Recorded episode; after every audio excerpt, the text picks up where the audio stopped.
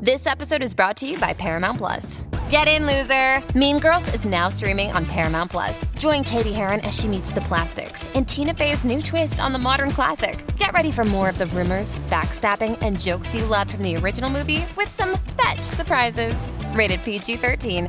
Wear pink and head to ParamountPlus.com to try it free.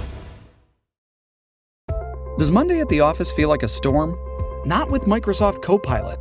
That feeling when Copilot gets everyone up to speed instantly? It's sunny again. When Copilot simplifies complex data so your teams can act, that sun's shining on a beach. And when Copilot uncovers hidden insights, you're on that beach with your people and you find buried treasure. That's Microsoft Copilot. Learn more at Microsoft.com/slash AI for all. Hey guys, it's Ian Bick, and we are back with another episode of Locked In with Ian Bick.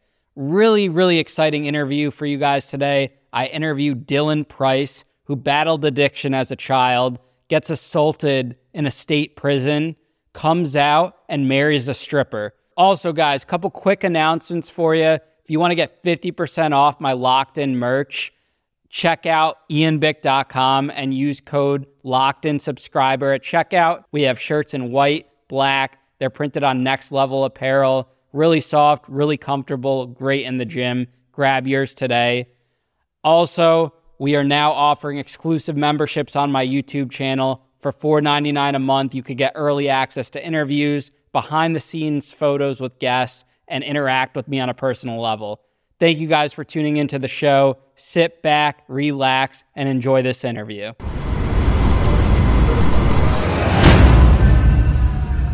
Dylan Price, welcome on the show today, man. Traveled to us all the way from Detroit. Hope you had a safe flight in. I mean, you're here, so you definitely got here safely. Yeah.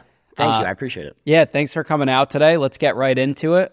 Where are you from? What's your childhood like? Where was like your family from? Okay, so uh, I grew up in Detroit um, in an addict household. And for really to understand, like, kind of the people that were raising me, I wanted to tell you the story of my mom being deported from Canada.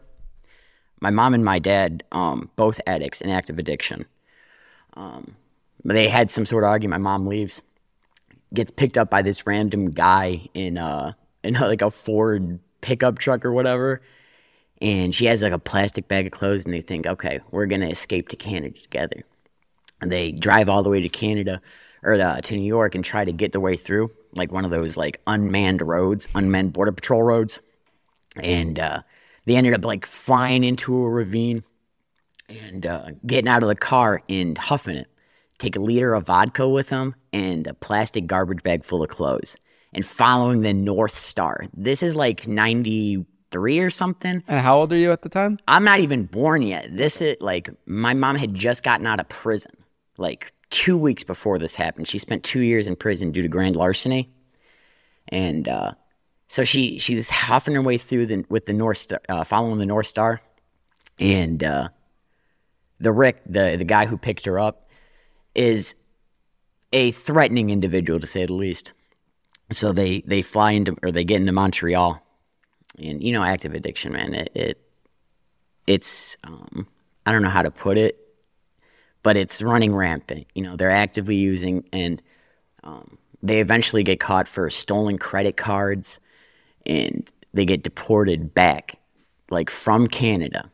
They sent her um, on a plane, like put her on the plane, took the handcuffs off, and um, just like sent her back. They get on the states, they get hit the tarmac. The uh, what do you call them? Like the border patrol agents immediately meet her on the plane. They say, "Everyone, get your cards out or get your passport, your birth certificate," and uh, they start making their way out. They get to my mom, they check hers, and they scream, "It's her! It's her!" They tack her to the ground and have to handcuff her. She's thinking like, "Oh, I'm I'm going to jail for like ever." She had a five year tail on that. They get arrested uh, for that like deportation shit, and that's what got her deported. So that's like my mother. That's the person raising me. All right. So I was born in '94. To that guy was that guy your dad that she ran away with? Uh, no, So no. she met someone else and then Yeah, had just straight up. Literally, that was a straight up random dude who just stopped. Never met her before, ever. So yeah, like. Do you have siblings at all, or is it um, just you? I had a brother, but he was like 18 years older than me. So like my dad had another kid from another mom, um, like when he was 18, and he had me at 42. All right, so you you guys weren't really close, no, No, no, relationship. no, not at all. So when you're born into this family, what's a dynamic like? Are they are your parents together? Are they divorced? Are they growing up? Are you guys growing up rich, poor, Oh yeah, class? so um, we definitely were poverty. Um, my dad was not in the household when I was born. Um, when my mom was pregnant, she was clean for the nine months of my like her pregnancy or whatever, and then nine months after. But she relapsed after nine months when my dad came back into the household. Um, and obviously, I don't remember like much before like four years old, but everything I, I've heard, it's a lot of violence, a lot of drugs. My mom was arrested a lot. Um, and in 99, my dad got arrested for threatening a CPS worker because he thought that it was a drug dealer or something who called my house or my mom's house. And he answered the phone and like said, I'll kill you, you f- bitch, um, if you call again. But it was a CPS worker, not a dealer. So he ended up serving a year on that. Um, but when he got out, the state let me go back with him. My mom was using, I don't know where she was, um, but my uh, my dad got me. My dad was a sick individual. He had demons. You know what I mean? He was uh, he was hurting too. He was an addict. Um, so he got clean though. He had about two years in active recovery. Um, when he initially got me, and we moved to uh, Redford, which is another suburb right, right outside of Detroit. Um, but it was it was a violent upbringing to say the least. And how old are you when like things started to normalize a little bit, like where it was a little Yeah, bit more so- stable? Maybe seven. Seven um, is when my dad got clean. Like he was going to Narcotics Anonymous meetings, twelve step meetings.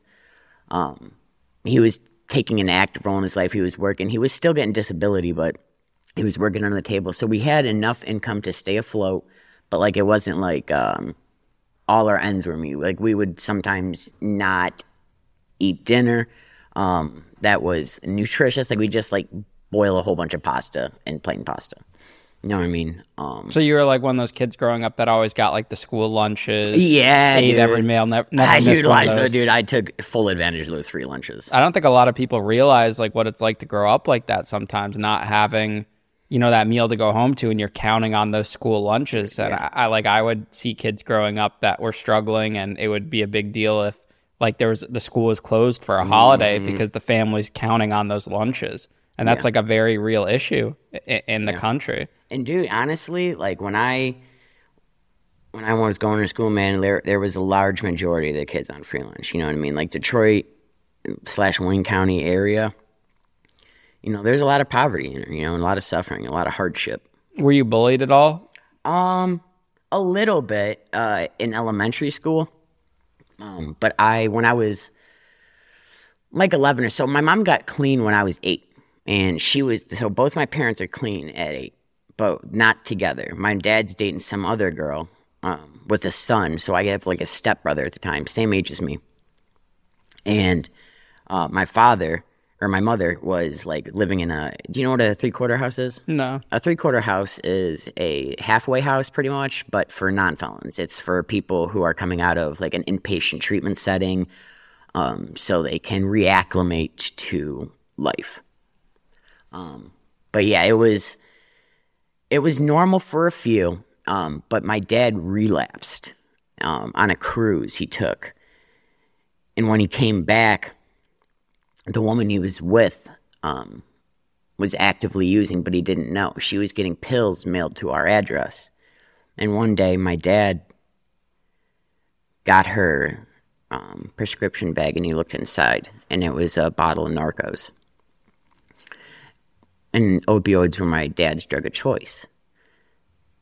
And he had an opportunity in that moment to, like, either leave or kick her out. But he chose to go back. He chose to, he asked her, I'm going to take some of these.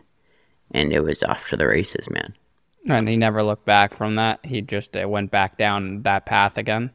Yeah, man. Uh, What was it like for you as like a child to see that? Because you, you go from being born into seeing him addicted to getting clean, and you're like, wow, there's a, a chance for my life to be normal, and then to see him go back into addiction, that's got to be tough. And you were predominantly living with him too. yeah, um, man, dude, I literally, that's so true because I can't, just, there's so, it's so hard to describe. But I didn't know anything until uh, I was in like uh, football, like sports, extracurricular activities, and they take me to um, Pizza Hut, like after one of my practices, and they sit down with me, and I felt something was weird, like because my mom and dad never got together to talk with me, and uh, my dad sits me down and he says, "Dylan, I relapsed," and I just break fucking down, dude. Like I'm like 12 years old in the middle of Pizza Hut sobbing because I know what that is. I know what that means. It means the life that I know it has changed. And that's a lot of pressure to be on a on a 12 year old. Like you shouldn't have to know what that what that's like. Man, So how do you how do you like cope with that? How do you get through that? How do you work through that at that age? Bro, I you know, I don't think I did.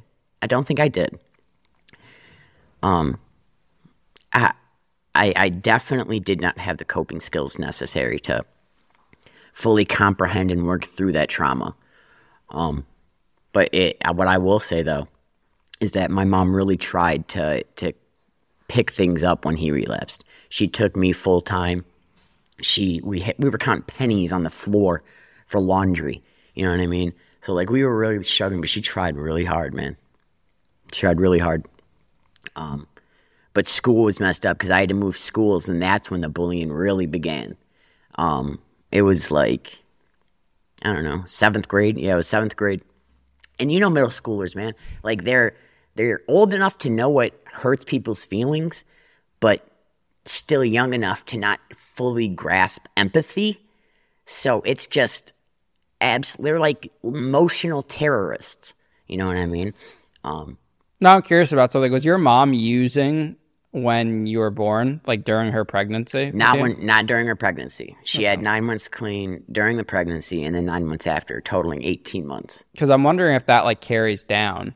Oh, yes. So scientifically, um, scientists have uh, located um, a gene in like the addicted brain that is uh, predisposed. So, like, if you have addict parents, like if you have one addict parent, you're 25% likely to become an active user. If you have two active using parents, it's like a 50% chance that you're more likely to become addicted to a substance. And when did, do you know this now, like looking back on it, or did you knew it at, at that age? Oh, definitely. I know it now.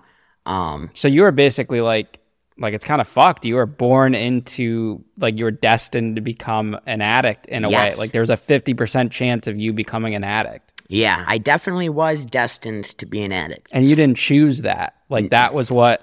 I mean, that's just something to think about in itself. Like I don't think adults realize like if they're using and, and they they're bringing a child into this uh, into the world, like if they're on alcohol or if they're using drugs or anything, it could fuck their Yes. child up and and have like an adverse effect on it. Dude, And liter- there people are just not talking about that. yeah, I so I grew up in the um like when my parents were clean. I grew up in 12 step programs. So like I went to meetings with them and stuff and you could see that. You could literally see the the trauma, the lack of coping skills in the children who came to the meetings. They're just actively bringing their kids to Yeah, yeah, yeah, yes. Uh, well, one, I, to be honest, man, like there's a lot of um, there's a lot of positive qualities with coming to a 12 step meeting. There's a lot of community around it. Um, But that's just like so different it's to so like grow different. up. I mean, instead of having like a family pizza night or a game night, you guys are going, going to to. a 12 step meeting. yeah, that's just that's absurd to me. Like I just I can't imagine that. That's funny that you say that because I, I honestly, I never thought about it like that, but that is right. That is, Well, that was your normal. we probably should have had a pizza night. so when do things start taking a turn for the worse for you? Is it like high school where you start going down a bad path? Are you hanging out with a bad Um, group? Where do, where do things turn for you? Well, what I'll say is, so in the when I was mid in middle school and I was getting bullied and stuff, it was tearing down my self esteem. So by the time I did enter high school, um, I was desperate for for friendship You know what I mean? Like you're in high school, you're trying to find yourself, trying to find out who you who you are, um, and who you are gonna be. Um, and I and I had no idea what I was gonna be. I had no idea who my friends groups, who my friend groups were. Um, I, I really, man, I, will be honest. Like I was a loner in high school. Um, my freshman year, um, I, I had literally zero friends. Um, but my mom eventually moved with her boyfriend at the time um, to a, a, nice suburb, like a nice suburb. It's called Plymouth. It's in um, Wayne County still. But they, it was like 6,000 people high school, a lot of extracurricular activities. They put me in baseball. I was varsity my sophomore year, so I was pretty good at baseball. Um, and that was my friend group. Uh, and then junior year, I tore my rotator cuff and that took me out of baseball. So I had nothing to do, no friends, no nothing. And that was like the one thing that made you normal. Exactly. The baseball, the friends, it gave you some sense of normalcy in your life. Absolutely, it did. It, that was the the main thing that kept me connected to the community and so how did that, addiction. How did that injury affect you mentally at that point? Does that like change things for the rest of your life? Yeah, yeah, it did. I I had hopes that I was going to get a scholarship for baseball break this cycle because my parents hadn't gone to college. My mom went back to college once she got clean. Um, but for me, like it, that was the plan. I'm gonna, you know, get a baseball scholarship. I'm gonna go to school, and I'm gonna get out of this. So when the actual injury happened, I didn't even. It, it took a while for it to register that it, I wasn't gonna play again. Um, you know, I went to physical therapy, and you know they were telling me that it was unlikely that I was to be able to compete at a high level. So I took that as like instead of like trying to work through it, continuing physical therapy, I was like, fuck it. Let's let's find something else to do. And that's where I encountered like the drug group. I had a friend a group of friends. Um, it started with marijuana, as everyone does, you know what I mean? Not that I'm saying like marijuana's a gateway drug, because there are a ton of positive qualities to marijuana. Um, I wouldn't recommend it for an addicted person, but there are a lot of positive qualities healing wise. Um, but it started off with that drinking. Um, I didn't get in my first like legal trouble until I was like 17. We were all smoking in a parking lot, like 4 a.m., like loud as hell, just being reckless teenagers. And next thing we know, four police cars pull up around us my the buddy in the front seat who had the marijuana on him like shoved it in his pants in between his nuts um and uh uh, we the cops because we were 17 at the time they couldn't arrest us so they got my mom and uh my mom was tearing us a new one telling us how irresponsible we were and shit like that but that's that was par for the course at the time. And then it progresses worse from here. Yeah, yeah, yeah, way worse. So at, at its like worst peak, what kind of drugs are you doing? Um, at the worst of the worst, crack, heroin, meth. And how old are you? Um, well, I started heroin at 19. Was that the first like hardcore drug aside from marijuana that you um, did? I would say so. I started. I had Xanax before, um, like the anti-anxiety medication. I had a real problem with that. So, how are you exposed to heroin or that or any type of drug on that level aside from marijuana? Like, what's that first experience like? Like, what's that de- the decision your mind being made saying, "I'm going to try this"? How do you commit to doing that? Man, uh, well, it was a conscious choice for me. So, um, I had a, a friend who was, you know, a pillhead at the time, um, taking uh, Xanax, Vicodin, whatever. Um, and I get in his car one day and I just, I straight up tell him, I want to do heroin today. And the drug addict that he was was like, all right. And we live in Detroit, you know what I mean? So, like, Detroit's a relatively easy access for heroin. Um, but, like, why? Like, what, what, what, looking what back on it now, yeah, why, why would you just say, man, like, man, I want to do heroin today? Insanity, like, I don't wake up thinking that, or I, I, even when I was a kid, like that was never in my mind. So coming from you, what what's that like? Like, what do you think it was? Um, I don't know. The allure that it had, it took my parents away from me.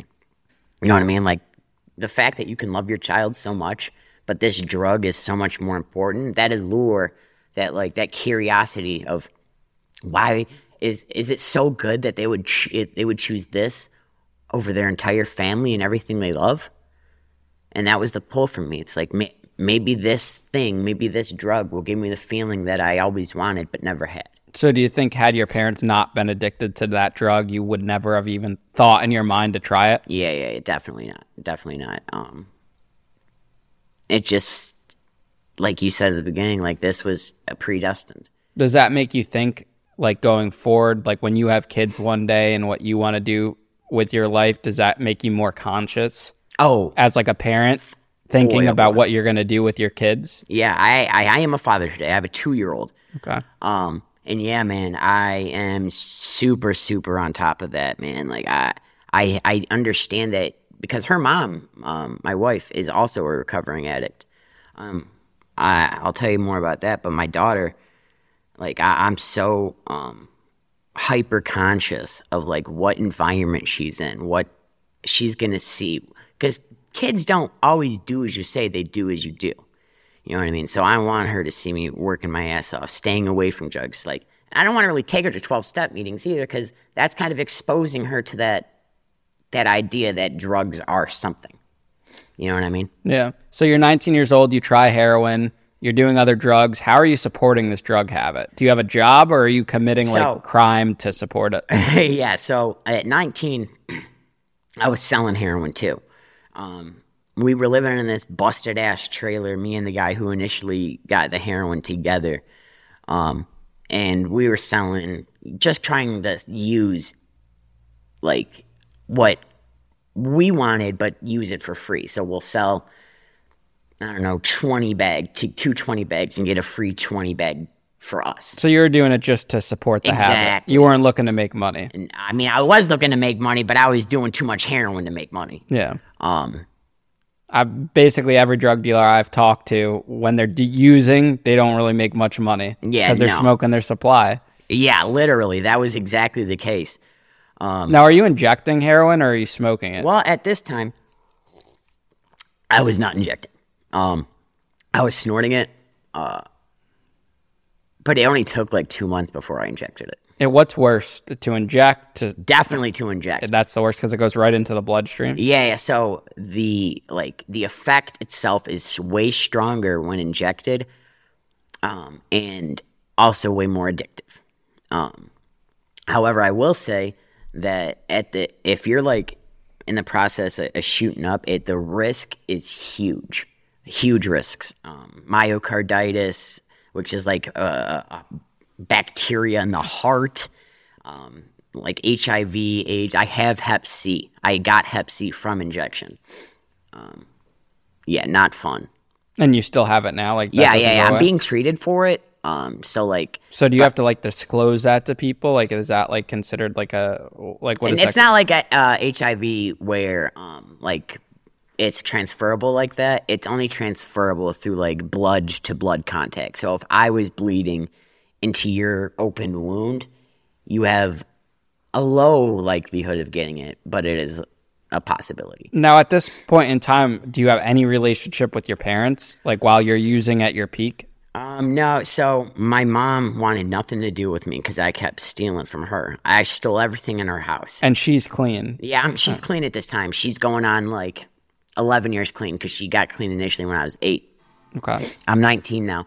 Um, she wants nothing to do with me. I, I still, I've every time she would go to sleep with me in the house, I'd steal all her TVs. She has woken up multiple times to no TVs in her house. And you're just taking it to the pawn shop. I'm not even taking it to the pawn shop. I was too lazy to do that. I would take it to the drug dealer and just say, please take this TV. And she's not trying to help you at all, like trying to get you clean, like Oh, bring you to a rehab, anything. Desperately, she's trying to do that, bro. She's but I'm not listening to shit. You know what I mean? I'm just poo pooing her. They, you know, do you? I'm, I'm, I'll survive. I'll make it. Um, and that wasn't working. that wasn't working. I And what about your dad? Um, so my dad said, if you remember, he relapsed when I was like 12. So he was still using, and I didn't see him for like six years. So he's using for almost a decade more after that because you're almost you're in your early 20s at this point. Yeah, yeah. Um, man, I actually my uh, so I like I said I didn't see my dad for six years. So when I did see him again, he was the shell of a human that I remember. He was ninety pounds, soaking wet. Um, from what I understand, he had lung cancer, but didn't do anything about it. Um, and I stayed with him for a while in, in, the middle of my addiction. And you're both using together. Yeah, yeah, yeah. So he's not injecting, but he's snorting. How is he supporting his habit? Like he's is... getting uh, disability. Okay. He's getting disability, and his partner um, was also getting disability. So they were using together. We were all kind of supporting each other's habit. What a relationship right there. it was really messed up, man. I, I, look back at it now and realize and see how kind of sick it was. Um, but at the time, like I was so wrapped up in like what what's gonna get me my next one, and that was the mentality I had. You know, that's the mentality my, my dad and his partner had. Let's just get high. Now, what actually lands you in jail? Um, is it just petty crimes, or do you do something serious that lands you into that, or is it like a build up? And so it's kind of like a buildup. It's it's crime after crime. So my first charge was a retail fraud, trying to steal from Kohl's trying to I shoved uh like a sixty dollar bottle of like cologne in my pants and tried to walk. Every out. kid did that, and like I, I, remember when um, before they used to lock up the colognes at like CVS and Walgreens. You, uh, the middle school kids would go, they would steal it and then sell it. It was like the Ralph Lauren, the knockoff. Yeah, yeah, literally. or the um, there was some other popular one, Verve or something like yeah. that, that we would get, and that was the popular thing. Now they lock up all that. I was at yesterday. I was at Walmart getting like Polaroid uh, yeah. cameras. They even lock those up now. They lo- they're locking up everything. The whole electronics department's it's locked probably up. my fault, man, because I've stolen, dude. Literally, you name a store, I have taken that place for a ride, bro. So you steal from Kohl's, you get arrested for that. Yeah, yeah. So that was my. I was like 18 when I first got arrested for the retail fraud. But that was probably like a slap on the wrist. Nothing. Yeah, yeah, yeah. Literally, like I, non-reporting probation. Like I did, like that got got out from with like a $500 bond went to court, never saw a judge, probation officer again. And then you just kept doing things like that? Yeah, yeah. So that was a learning experience. Instead of like, man, I gotta not steal shit. It's oh, okay, I gotta be better at stealing. So I, uh, I, I tried to like creatively um, steal shit from other stores because I was banned permanently from Kohl's. Like they had my picture next to their. So could you go into register. a Kohl's today or no? I don't think so. I don't think so. I think they want me out. I don't think they want me there, and that's okay. You know what I mean? Yeah. Who shops at Kohl's? Right. I, I, get it. I think I they're going bankrupt. Yeah. So. Um, but yeah, that was my first charge. Um, but they it, it, progressed quickly. So after the year of non-reporting probation, that was when I was selling the heroin, and. Uh, I was supporting my habit from with retail fraud too. Walmart, um, like J.C. Penney, Publix sometimes. Um, but yeah, I I was stealing to support my habit. Um, my honestly, my drug dealer uh, at the time was this old ass um, African American woman who had like kids and grandkids in her house. So she instead of like me paying her, she would let me steal like Spider Man and Superman toys from Walmart in exchange it for drugs. Wow. So I was stealing like literal action figures in exchange. That was that was my play for a while. So this eventually all catches up to you and you get jail time for all of these different crimes you're committing? Yeah, yeah, yeah. So uh, I get this is I get caught in another cold. That's how um, one of them. So I was sick one day, withdrawing from opioids, and um, I don't know if you know anything about withdrawing from opioids, man, but it is a nightmare. Like you feel like you're dying. And I, uh, I call my buddy and I, cause I'm not driving at the time. They already suspended my license at this time for not showing up to court. So I ask him, Hey, I need a ride. Uh, I'll go take me anywhere. I just need to steal something. So of course I choose Kohl's again, despite me being banned. Um, and I just go in there with a backpack and start shoving Nike shirts and shoes in my backpack, not even giving a shit. They're watching me. They're straight looking at me. I'm making eye contact with fucking employees as I'm shoving Air Force Ones into my backpack. It was not good. Um, so I try to walk out, and the loss prevention guy's right behind me. He's like, Don't fucking do it, dude. I'm already on the phone with the cops. So like we look at each other, me and the the driver, like, oh fuck, we're we're, we're screwed. So we f- jump in the car and I'm like, because I put some clothes on under my normal clothes. So I have like four pairs of shorts on, two pairs of boxers, and I'm trying to rip him off as he's speeding down the street. And we see cops coming the other way with their lights on, trying to stop us. And they ended up, he's trying to escape. He's trying to literally high speed chase these cops. And, and I'm telling him from the back seat, like, bro, they're going to get us. Stop the car. They're going to get us. And so he stops the car. They actually they didn't stop. The, he didn't stop it on purpose. They cut him off. They rode him off the road into the grass. Oh wow! And they they come up, guns drawn. Um, I'm in my boxers, like literally, like I have one pair of boxers on. I'm on the phone, like trying to call my mom, tell her like, "Mom, I'm about to be arrested." Like just letting you know. And uh, he he pulls me out. He doesn't even let me get shorts or pants on. He let he makes me sit in the boxers. Um, and they knew you were wanted at that point. Too. Yeah, and I had a whole bunch of warrants um, for retail fraud, drug possession, and then at the time that I actually got arrested, I had uh, heroin needles and a crack pipe on me. So they arrested me for that. Um, I served like 43 days in county jail uh, for that, and when I get out, I'm supposed to be on probation. I do not do probation well. Like I, I've never completed a probation in my life. It's always ends up in jail time. Usually because they hit me with like a lot of the like 12 meetings a week or you know go to one-on-one therapy community service and i just was too lazy to do that because i was caught up in my addiction just getting the next one uh, so i'm like 22 22 or 23 um, I'm, I'm using heroin on a regular basis every single day, um, maybe 50 $60 a day, which is a pretty bad habit. Um, and a dealer at the time near my house lived in an apartment um, on the second floor, and I had a buddy uh, who would go with me to pick up drugs with him. And this time he wasn't home. So our thought is the drugs are in this house. All we got to do is get in. So we try crowbarring his door. And we're in like, a, do you know apartment lobbies? Like, so like you walk into an apartment building and there's like separate apartments, but they're all in the same like hallway together. Yeah. So we're in the middle of the hallway with six other apartments right by us, trying to crowbar this guy's stuff. Doesn't work. So we go downstairs and uh, we go around to the back where the patio is, and I boost this guy up into his house. Um, he unlocks the door, and we ransack this dude's house, take like a thousand dollars worth of drugs, um, and money, iPhone, I think. Uh, and they end up calling the cops. So like, they knew where I lived, and I don't know how the guy knew it was me who robbed him, but I get a call from my mom saying that your drug dealer's here and he's threatening to shoot me and the, like shoot up the house. So I'm like, oh fuck, dude. So I call the police. I'm like, hey, there's this drug dealer at my mom's house. What do I do? Like, can you please go there? He's armed. Um, so they go, they kick him out, but they can't arrest him because there's no proof. But he that's when he tells the police that I broke into his house. So when I come home, they're waiting for me. Like I'm I'm thinking I'm gravy, dude. I think the cops kicked this guy out. Like I, I'm, I got all the drugs. We're squared away. I get back and there's two cops waiting for me inside of my house, and that's when I got popped for the home invasion. That's what sent me to prison.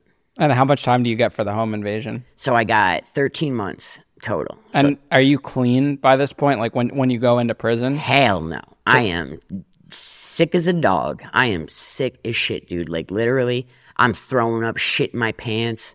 Um, that was like the first yeah. few weeks of prison. Yeah. So uh, I got so in Michigan they have a, a, protocol where they send you to Jackson, which is a, a prison that like it's a max security, but it's also quarantine. So I got there, and that's where like the the throwing up, the pissing and shitting out of my butt would be. Like it was bad, dude. What year was this, and how old uh, were you? Twenty 16, I was like 22 or 23 maybe. And this is your first time ever really like doing a long Yeah, yeah, yeah, yeah, yeah, yeah. This is my first time um, riding the lightning. yeah, Yeah, dude. what, what are you thinking? Like when you're wh- when you get a little bit sobered up and and you're the withdrawal pains are subsiding. What what are your thoughts about this prison and where you're at? Um, man, I uh, I was shocked at first. You know what I mean? I was I was anxious. Um, because I'm a small guy. I'm five six. So, but I mean, I can scrap. Like I can fight. I was when I was bullied. I I always used to fight back. Um, And this is just a regular state prison. It's nothing special. right? Like, Yeah, yeah. Nothing, nothing crazy. No. what what type of people are there? um, a lot of drug addicts. For the most part, it was a lot of addicts. Um, there was so like in the prison itself, like in quarantine, I was pretty much locked away from everyone. You know what I mean? Like there wasn't a lot of um, violence because people are just trying to get to their own spot. But when I went to like the actual prison they sent me to, there was like gangs, It's Kaley Cuoco for Priceline. Ready to go to your happy place for a happy price? Well, why didn't you say so? Just download the Priceline app right now and save up to 60% on hotels. So, whether it's Cousin Kevin's Kazoo concert in Kansas City, go Kevin, or Becky's Bachelorette Bash in Bermuda, you never have to miss a trip ever again. So, download the Priceline app today. Your savings are waiting. Go to your happy place for a happy price. Go to your happy price, Priceline. This episode is brought to you by Paramount Plus. An unlikely friendship begins in the Paramount Plus original movie Little Wing, starring Brooklyn Prince with Kelly Reilly and Brian Cox. Reeling from her parents' divorce, Caitlin steals a valuable bird to save her home, but instead forms a bond with the owner, leading to a new outlook on life. Little Wing, now streaming exclusively on Paramount Plus. Head to ParamountPlus.com to try it free. Rated PG 13. So that was my man. Shit.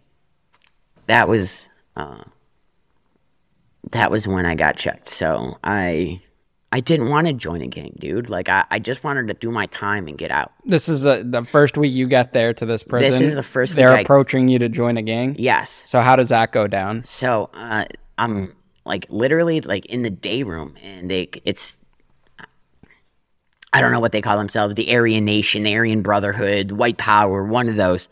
And they said, "Hey man, you got to you got to rock with one of us to be safe. You got to put in work." And I'm thinking like, "Fuck no, I don't. What do you mean, bro? Like I'm just chilling. You know what I mean? Like let's do our time and let's get out. That's the goal here. Like can't we all just get along?" and that that didn't work out. So like I I told him no, but super respectfully, I was like, listen, man, I'm just trying to get my time done. I'm not really trying to put in work for anyone. I'm not, I'm not like that. I'm not about that life, quote unquote. And it's he seemed kind of cool about it. I thought like, all right, that's cool. Um, and then I, I was alone for a while. You know, I mean, it was about a week, week and a half.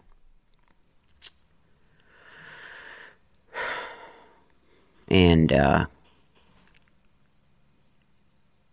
I'm I'm showering. Um,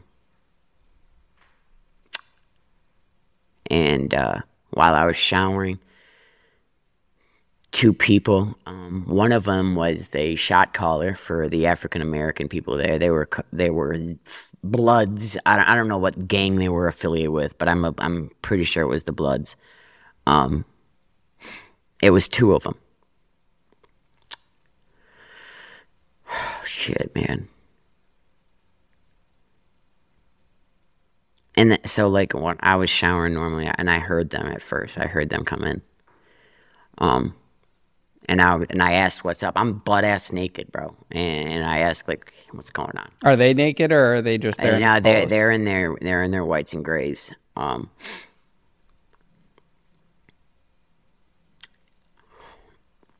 and one of them turned off the shower, dude. And I was like, I was mad confused. I thought I was about to, um, like scrap or something. I thought they came in there to like smoke a cigarette or some shit. Um, and one of them just hits me, like, like I wasn't expecting it. I was like, "Hey, man, like, what's up?" And it was just a fucking haymaker, and he hits me. And like, And I, what do you do in that moment? man, fuck, dude. Like I, I'll be honest, dude. I froze. I froze, bro. You know, I, I, uh, I fall to the ground. Um, and one of them kicked me in the head. And I start covering my head up.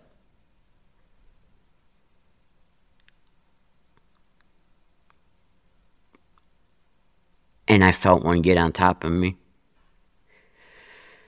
And uh, they rape me. Holy shit.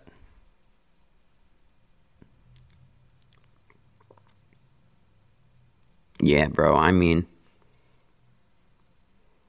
that really changed my life. What are you like thinking like in that moment? What what happens? Does anyone does anyone come in? Bro. I'm screaming, bro. Like I'm screaming. They, they, everyone in the pod can hear me, dog. Everyone in the pod can hear me. I'm screaming help. No one came in. They all let it happen. Where are the like the officers? This I don't know, bro. Literally, there's no office, there's no COs in there. Like the only time I saw a CO was when they brought fucking commissary or something. We, it was like a, a, a 60 man pod, and they, they they just had cameras. And when they needed to talk to someone or pull someone out, they would all they would do is make an announcement and then pop the doors. Like, Do you know what these guys are in prison for? um, one of them was for assault, um, and I don't know what the other one was in for. So what's your next move after this happens? Like what do you do next? Do you go to the hospital? Do you go to the CO So I went to a CO. and you reported what happened? Yeah, yep. I reported what happened, and they put me in solitary confinement. So they put you in the shoe, they put you in protective custody basically. Yep. Did they send like medical to come check you out or what does anything happen? Nope. Nothing. No. Did you ask for for them to check you out? No. No, I didn't want anyone touching me. I didn't want it. Dude, I, I was I was so fucked up. Like I just remember having this horrible anxiety. Like it was gonna happen again at any moment. Um, and they didn't even provide any type of like psychologist to come see you. shit. They literally provided nothing. That's crazy. They put me in the shoe. They like I was punished for what happened to me. Well, that's how these prisons work. Like, if you need protection or anything, there's like they'll say protective custody. All it is is them putting you in the shoe. You're not in like some special Literally. Unit or anything like that. It's just it's crazy what they do. So you spend how many? How long are you put in the, in protective custody for? Uh two weeks or so. And do they move you to a different prison Uh no. They move me to a different unit? pod. Okay. Yeah. And are people talking ab- in the prison what happened? Oh yeah. Like words getting out. Oh yeah, for sure. Um, And how long are you into your stay at this point? Like how much time do you have left? Six months. You have six months left. Yeah, yeah, yeah. Yep. So how do you even navigate? Like, what what are you doing? Like, I couldn't even imagine that having that mindset of what happened eh, because that's traumatic. Like, no one deserves that to happen to you, you, and you still have six months left to do. What's your outlook at that point? Violence. I'm one, I wanted revenge, which I never got. And I wanted to not have that happen again. So I did um, put in quote unquote work for the Aryan brother. Dude, I, honestly, I don't even know what they're fucking white dudes. So you went to them and you said, "Hey, I want to ride with you yeah, guys." yeah. Because they knew what happened. They knew what happened. Honestly, in my personal, like, I, and You I- think they set you up? yeah, I do. And dude, that's so crazy you say that because I, I, I honestly, like, I never thought that someone could have that because I didn't do anything wrong with these people. You know what I mean? They just wanted you to be a part of them and to Dude, to do, bro, I'm telling you, man. I've thought about it a lot, and I truly do believe that's what happened. So they let you in to ride with them now. Yep. So what are you doing for them? What do you have to do for this protection? Um, well, a lot of it was I held knives. So, like in my particular bunk, um, I could like there was this open metal grate underneath the second bunk and you could hide like three knives in there at once, no problem. Can't even tell. So that's mostly what I did. Um, and I had a fight, I guess. There was another kid. He was uh, African American, real young. Um, I honestly, in my per- now this is just a guess, but I think he was a chomo. Um, so like when they came when he came into the pod, the quote unquote shot caller told me um, that I was going to fade with him, and uh, we did. I, we we just went in there, and honestly, the kid was smaller than me, but I got my ass kicked. but you put you you fought and Yeah. you, you showed up. Yeah, I showed up. I, I was ready to rock because in my head I thought if I don't do this, they're gonna do something to me. So this prison turned you into more of a violent person. You- Oh, dude. You went in as a drug addict, not a hardened criminal. You were in for shoplifting, and it turned you into something you never wanted to become. Yep. Well, I'm actually I was in there for home invasion. Um, yeah, but it wasn't like a violent. Right. Exactly. You say home invasion, you're thinking like armed guns and stuff. You guys are a bunch of addicts that you know. jumping through windows. Yeah, Exactly. I think it's insane that they you have a one year sentence and they're putting you in with these types of people. Bro, literally, that's exactly what I was. That's a real problem in the system. I mean, like, why are like fraud guys, why are drug addicts being put into facilities with dangerous individuals and there's no security? Like the the the, the CO aspect, the CO mm, that aspect, the crazy. ratio. It's terrible. That was honestly the, one of the craziest parts. Like you could have gotten killed. Like you Literally. literally, and you all you had was a drug addiction. yeah, I think back to it now and, and definitely recognize like, holy shit, man, I was, I was sick. You know what I mean, going in there.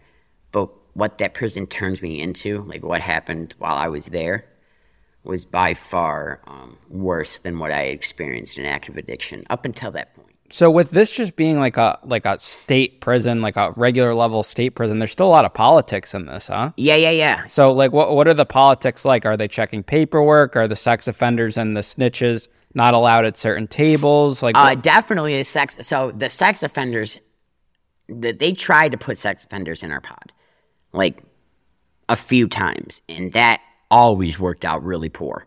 Like they, it, it, it was a paperwork. So everyone gets their paperwork checked if they look suspicious.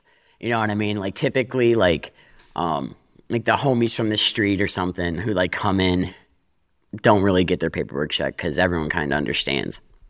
Um, but like the the the child molesters and stuff, they got they got some they got some shit that coming their way, and then mean they uh they had a rough go of it to say the least. Um, there was uh there were shot callers who, on a whole, um, were pretty chill people, but what they asked of you, um, of their people, was not indicative of um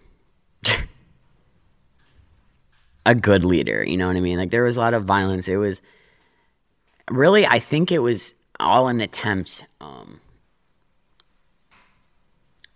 to kind of, I don't even know how to describe it, man, but like fit in. You so know do you I think these people are actually tough? No, dude. They were just going along with it. They were just going along with it. they were just exposed to this like ecosystem, political system, and they turned into this. absolutely. That's, that's Kind of like what exactly you had to do as well. Yeah, that was um. Because it's sink or swim. Like you learn to adapt. Really, that's the one thing prison can teach you. It's you, you have you have no choice but to adapt. Yeah, that's that's one hundred percent. Because not adapting it ends up with what happened to me. You know what I mean? I because you think going in that like, okay, I can do this.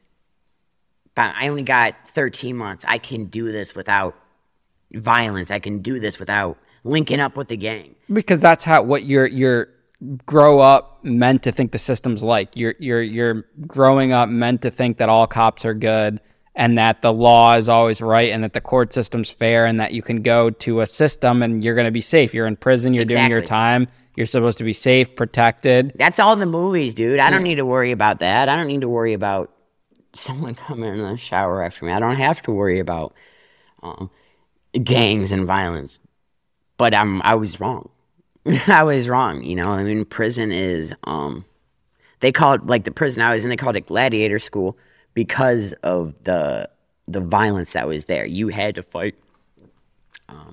And you're seeing violence normally. On yeah, a, on a I actually, basis. dude, I saw. I was in um, a lunch, the lunch line one time, uh, and I this uh, Mexican gentleman literally like walked up behind someone two feet in front of me and sliced his face wide open, like you could, bro, like you could see his teeth Wow. through his mouth. It was horrific, blood everywhere.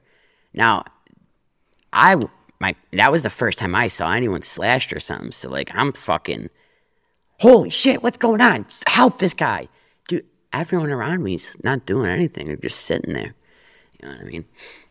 So prison's a weird spot, man. You know what I mean? It turns you into something that you didn't think you were capable of being. Now you get out. How long did you actually serve on that 13 month sentence? Um 374 days. so uh, j- about a year, basically. You get 10 out. days over a year. What do you do when you get out? Are you back into drug addiction, or are you trying to get your life together? a little bit of both. So like I under at this point, I definitely understood how um, damaged I was, how important it was to um, get some sort of sobriety under my belt. Did you see like mental health treatment at all? Not at that time. No, no, no. Um, in fact, I, I thought to myself that I'm not the problem. It's the state I'm living in. It's because Michigan has access to drugs. It's because um, I I thought it was everyone else, not me. So what I did is I told my mom I'm moving to Florida, and she wanted to come with me. So she sells her house to move down to Florida with me. Pack everything on top of a Honda Pilot. Because she's trying to save her kid. She's trying to save her son, and uh, she fly, she goes. We drive down to Florida, and uh, from day one in Florida, I was seeking out drugs. Like I would go up to homeless men on the street. Hey man, where's the heroin at?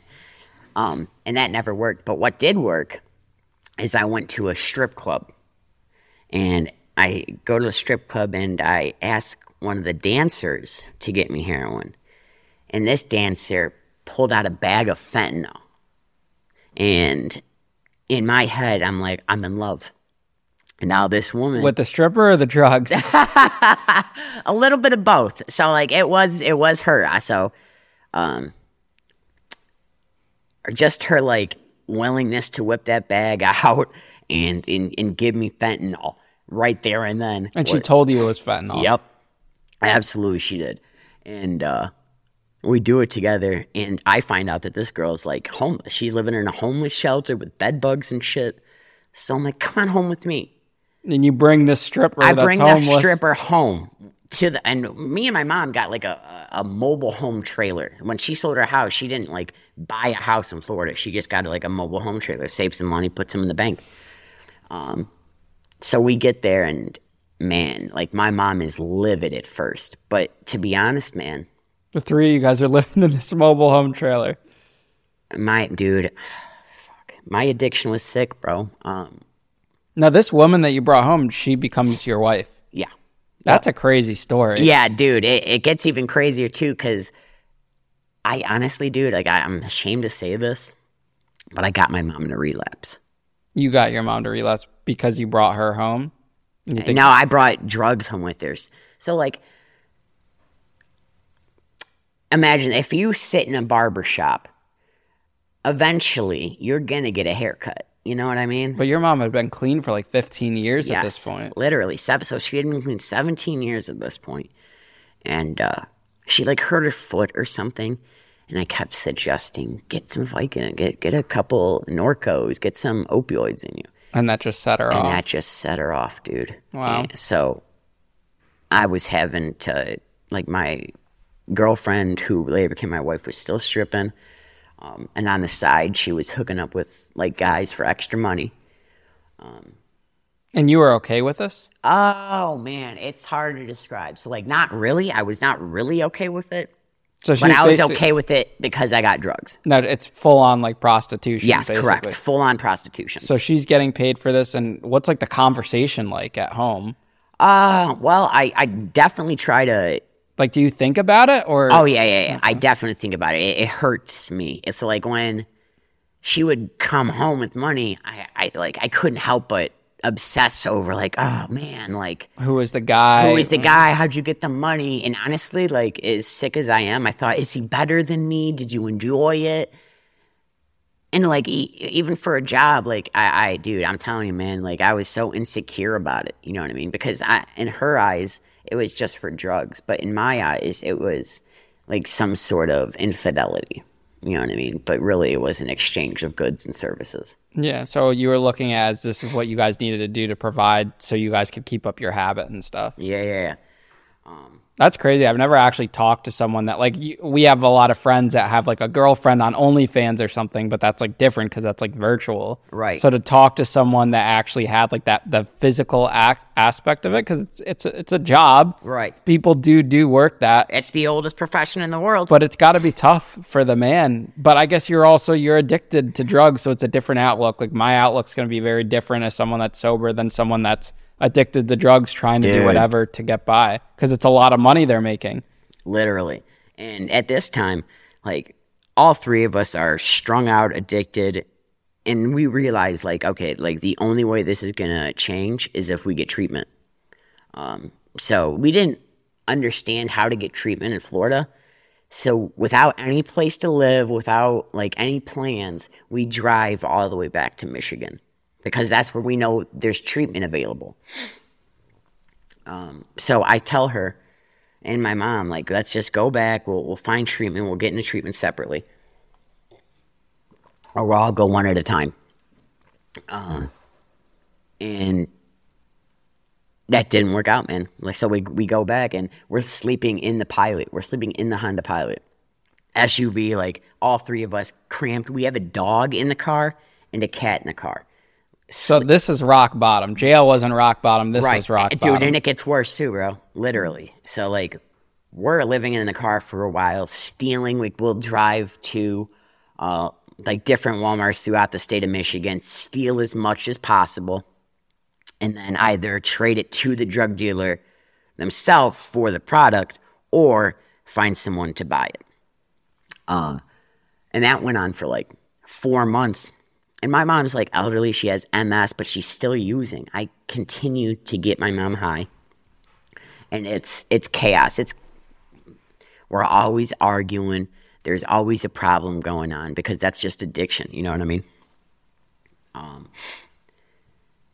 then uh my mom decides one morning when she wakes up, I'm going to I'm going to treatment. So she goes into a hospital and says me and my wife kidnapped her and forced her to do heroin. Now we did not force her to do heroin. She was just saying this to get shit. But like when I go in to follow her, I'm like, "Mom, what's going on?" And the cop pulls me aside. He's like, "Your mom's telling me that you forced her to do heroin." And I'm I'm literally looking at him. My heart sinks to my stomach because I'm thinking I'm about to get arrested for this. So I like I literally run out of the hospital and I go to the the car. I grab my dog out of the car, leave the cat, and we just start walking. And we have uh, like a family friend who has been trying to get me clean for five years come pick us up. We get to their house and they're letting us stay the night. They have like I don't know two or three kids. One kid's like 11 years old. We're sleeping in his room and uh, he has a wallet in a closet. It had sixty dollars in it. So I just steal the sixty dollars from this eleven year old kid, and I go spend it on drugs. And I get back, and they're bo- both the people who I've been trying to get me clean were sitting there, and they're like, "Man, like I, we know you stole that money. You got to go." And uh, so that was just then we. It was just me and my significant other at the time Your mom was staying at the at the the rehab. rehab. Yeah, my mom went into rehab. We didn't know which rehab she went to. So what's like the moment where you guys are both you and your wife are like, we need to fix this. We need to turn this around. We need to get help. So that didn't come. We actually uh, were living in the car, and she reported the car stolen while she was in rehab. Your mom did. Yeah. So uh, there is a city police, uh, Canton police. They ran my plates one day and saw that it was a stolen vehicle, quote unquote, and they arrested me and my wife. They took the dogs and the cat, like they dragged, dude. Like I, I still have trauma about it. Like they dragged my dog out of the car and took him to the main site as I was locked in handcuffs in the back seat. This dog was crying, like and whining. He, he knew what was happening, and that was messed up. So they take us to jail, um, and we're sitting there for 24 hours or something, and they uh, pull us out and they say the charges had been dropped because they found out that the car obviously was not stolen. Uh, and that uh, that left us without a car. So we thought we would go to rehab too. Just that moment, you said we're gonna go to rehab. So w- her and I couldn't talk because she had warrants from Florida where they said they were going to come get her, but they never did. They just said that so they would hold her an additional 72 hours. But a guard let me scream to her that I'm going to rehab. I'll go to QBH, which is a rehab in Detroit. If you get out, go there. So I go to QBH. Um, I'm withdrawn. I'm, I'm still sick because I only spent 24 hours in the um, in the jail. So I was still withdrawing, in the process of withdrawing. Uh, so they start giving me meds and stuff. I'm, I'm participating now. QBH, the rehab that I was in, wasn't necessarily the best rehab. You know what I mean? It, it's just kind of uh, a boarding house for for homeless people who are also addicted. Um, but I meet someone there who has property for rent, and instead of completing the probation or not the probation, the uh, the rehab, I said, "Listen, like I'm gonna leave. Let me rent a room from you, and me and my wife will will work for you um, to pay the rent." So I do that, and now this place that we moved to is in the absolute worst part of Detroit. Like it, it's the east side. The street's called Six Mile. You, you seen the movie Eight Mile, right? Yeah. South of Eight Mile is the ghetto, um, and Six Mile McNichols is the real name of it. Is by far the most dangerous part, the most violent, the most addicted. Um, imagine Baghdad. That's what the east side McNichols looks like. Um, burned down houses everywhere, and this is we're living in like an old church building. And uh, the guy who actually ran the place, the landlord, he was not really a nice guy, dude. Like he tried to trick with my wife, so she he was trying to get her to do prostitution, um, and she wouldn't. So eventually, like he demanded that we leave, despite us having our entire house here. So he calls the cops. Um, and I run because I think that I'm going to get arrested because I still have warrants. You know what I mean? So I get out of there, and my significant other stays. And it turns out the cops left, and the landlord like choked her, pushed her down the stairs, and like that's when she got out. So now we're both out on the street, nowhere to live, but we're still using. You're back to using again. Back to using. But we're literally like I can't describe the the squalor that we weren't living in. Like legitimately burned down houses, houses that have no roof, but they had a crawl space that was like the wide as this table that we could crawl into and sleep. But we would never. And this is when the time my uh, my wife began real prostitution. Like she was walking the street, getting picked up by strangers and be gone for days. And I would just wait there. And dude, I can't. There's no words to describe you what that was like. I like sitting in a dope house. Every single person in that house has either slept with my wife, beat my ass, or stolen from me. Every single day, bro. Like for months. We spent like seven months out there living in burned down houses. My wife got raped twice out there. But that's the consequences of addiction, man. Like that's what we were living and that's what was normal to us. How do you turn this around? Because obviously this isn't going on right now. So you had a pretty quick turnaround time because this isn't too long ago. Yeah, so actually, this is um, we had about uh six months out there, and I um we were in a crack house one time, and I'm sitting there, and uh, something hit me, man. A moment of clarity. I like to say, even to this day, that like whatever energy manipulates all of existence was speaking to me. It told me, your mom deserves to know you're alive. This girl who is like, she's three years younger than me, who was like 22 at the time, she deserves to have a normal life. You can do this. And I'm like sobbing in this chair, holding her, saying, We got to get out. We have to do something. So the next morning, we called rehab. Um, and we go. And the first place we went to um, was Team Wellness. And that is like a co ed place, so her and I could see each other. But that was only three days. And then we split, went to different places. Um, my wife went back out there. I continued to stay clean though. Um, I was in treatment consistently for like eight months. Like I had no phone. Like I, I was really scared of myself because I know that disease lives inside of me today. Like right now, that disease lives here. It's arrested because I do things every day to make sure that I'm living a life in recovery. How do you fight those urges? Um, dude, I'll be straight up, man. Like it, that moment of clarity removed those urges from me, bro. Do you think if you didn't have that moment of clarity, you would have ended up dead? Yes, w- without question. There is no doubt in my mind today if that moment of clarity did not come, I would die. Dude, when I was out there, like I was getting fucking jumped on the regular, like the regular. I like, and I couldn't shower for six months.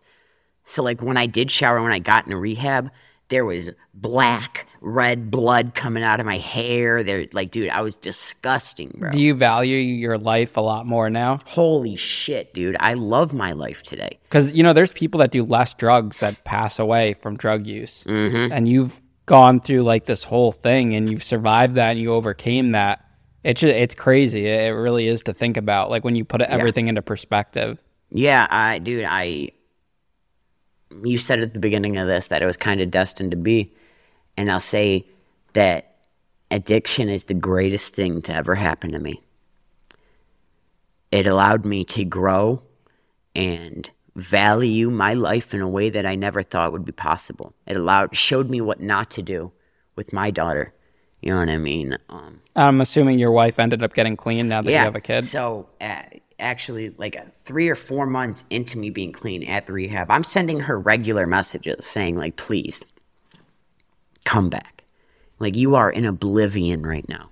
Like you are suffering in an abyss so deep that there's no way out unless you get help. Please let me help you.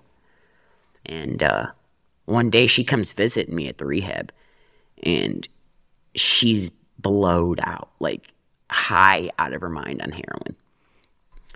And I tell her, like, I can never see you again. Like, I can't do this. This hurts too much. And uh, eventually she, she went into rehab. She, she called me one day and she's like, I'm going in. So, like, I, she served like 14 days at rehab, detoxed. I got her into a sober living house. Um, yeah, and then she started working this stuff. She started going to 12 step meetings. What about your parents? What's your relationship with them like today? Yeah, so um, when I moved away from my father, uh, he overdosed and died. Oh wow, I'm sorry to hear that, man. And uh, like two months later, same thing happened to my brother. He overdosed and died too. Um, and that's It's just the consequences of addiction, man. Do you use that as like a motivator or something to keep you going? Yeah, yeah, yeah, definitely I do. Um, I have a lot of motivation today to to continue this life. What I will say is, um, I got a whole bunch of people in my circle addicted to heroin, and about every single person that I got addicted is dead now. Um, my friend Corey Peters and um, my friend Zach Whitehead, both of them best friends. Like I, I'm Zach was autistic, um, and he was a real cool cat, dude. He, even though he had autism, he was funny as hell. He would just like say pineapple like out of nowhere. Like you'll be playing video games and he'll say that, and it, it, dude, I don't know, man. He was just a really warm figure. Um, but I got him addicted to heroin, man, and. uh one day like someone that he was using with like he overdosed in the car and they just pushed him out of the car and let him die Wow. I mean, something we don't think about is how our actions affect others. bro i i think about that a lot today because it, it really hurts man like knowing that like the actions that i did took someone's son away What happened to your mother? my mom stayed clean after she got uh, into that rehab when we were living in the street. She stayed clean, started work because she, like I said, she went back to school, became a social worker. She's the inspiration from like me when I got clean to go back to school uh, for social work. And uh, yeah, man, she um she's a powerful woman now. You know what I mean? She's she's helped a whole lot of people. She she works for a drug and alcohol treatment center in Michigan too. Yeah. What do you What do you do for work now? What's your life like now? So uh, my life now consists of recovery in all aspects. Um, I work at a drug and alcohol treatment center, um, helping people with uh, like just reg- reducing the barriers to recovery. You know, either it's like homelessness, they can't find a place, they they um, need primary care doctors, they need medically assisted treatment like Suboxone or methadone.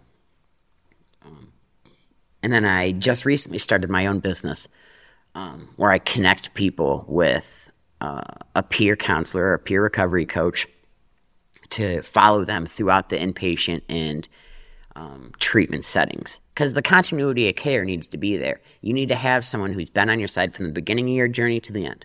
I mean, not that there is an end, but like they need to follow you through, and that's what we're going to do. And um, we consult with other treatment organizations, like in uh, all 50 states. Like we'll fly out anywhere um, and do an audit f- for a, a treatment center to make sure that they're like they can be CARF certified, the Center for Addiction Recovery Facilities.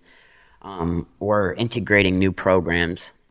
It, it we just prepare other treatment centers to be the best possible treatment center they can be. That's awesome. man. And how long have you been clean for now? Uh, I'm going on five years. So now, is this like the first time you've actually sat down to talk about your story? Yeah, dude, literally, like literally the first time. What was like the motivation to like fly out, meet a stranger, talk about your story? Dude, I Because uh, like, what would you say to like people that are that want to share their story or are hesitant to talk about it? What's like your experience? man, it, it's important to share that experience, strength, and hope.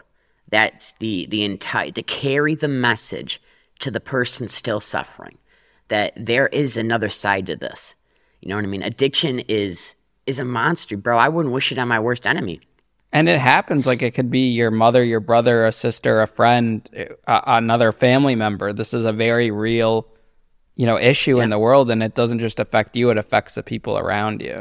Dude, literally, like everyone in America, they have a, a mom, a dad, a son, a daughter who has some sort of addiction. You know what I mean? Whether it's to marijuana, prescription pills, like just because it's prescribed by a doctor doesn't mean that it's not going to affect you and your ability to not become addicted. You know what I mean? Like this, these are still drugs. Now, if you could go back to your teenage self and have a conversation with that person, what would you say to him? Man, I don't know. To be honest, I would just tell him to enjoy the suffering. You know what I mean? Like that is, dude. Like that, I fucking that was, dude. It was really hard to overcome.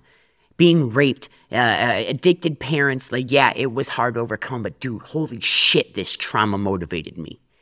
Like, I don't have to suffer alone in here. There's people out there whose story is just like mine who needs to be told. Someone who has something to be said that you can recover from this. That's why it's important to share my story because my story is not unique in that. I am a garden variety drug addict. You know what I mean? I am not special in any way. Like, what's special is the community and joy and fulfillment you get after those hard moments of wanting to change. Those those moments of clarity, we got to focus on those and use those because otherwise we're going to die out there. You know what I mean? And I I know that I don't want any more sons, daughters, moms, or dads to be gone. And I owe it to Corey and Zach, the people that I got addicted to heroin. I owe it to them to bust my ass today. I believe. Do you know what? So you're familiar with the Phoenix? Yeah. I believe I am a Phoenix. I have died and risen from the ashes. I have been reborn. I'm not like a Christian. I mean, like, dude, I, I don't know what religion's what, you know what I mean? But I do know that there is a force out there greater than me. And whatever it was pushed me. You know what I mean? It gave me that moment of clarity to just see for just a split second that there was something greater out there. And I was scared at first because I was comfortable in that insanity, dude.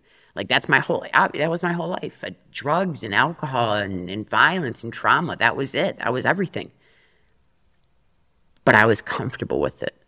I was scared to live outside of my comfort zone. I was scared that I would fail. I was scared that I didn't have it in me to to do the things necessary to stay clean today. But I do. And now you have the story to share and like we were talking about earlier like it's those stories that no one really knows about that are the most relatable to individuals cuz you're just like you're the, you're the typical average person that w- did not choose this lifestyle. You did not want this lifestyle. It was kind of thrown at you. Yeah. And certain decisions of others and yourself brought you down this journey, and you were able to survive that. And now you have the story of hope and inspiration to, you know, inspire others. So. Dylan, thank you for coming on the show today. It's been an absolute pleasure talking to you, and I wish you the best. I wish your wife the best, your family, uh, your daughter and uh, excited to see what you do um, with your story and and continuing to like spread that positivity. Thank you, and I appreciate being on, man. You you got a cool thing going here, and uh, I'm I'm glad to see that you're you're helping people share their story. Thanks, man.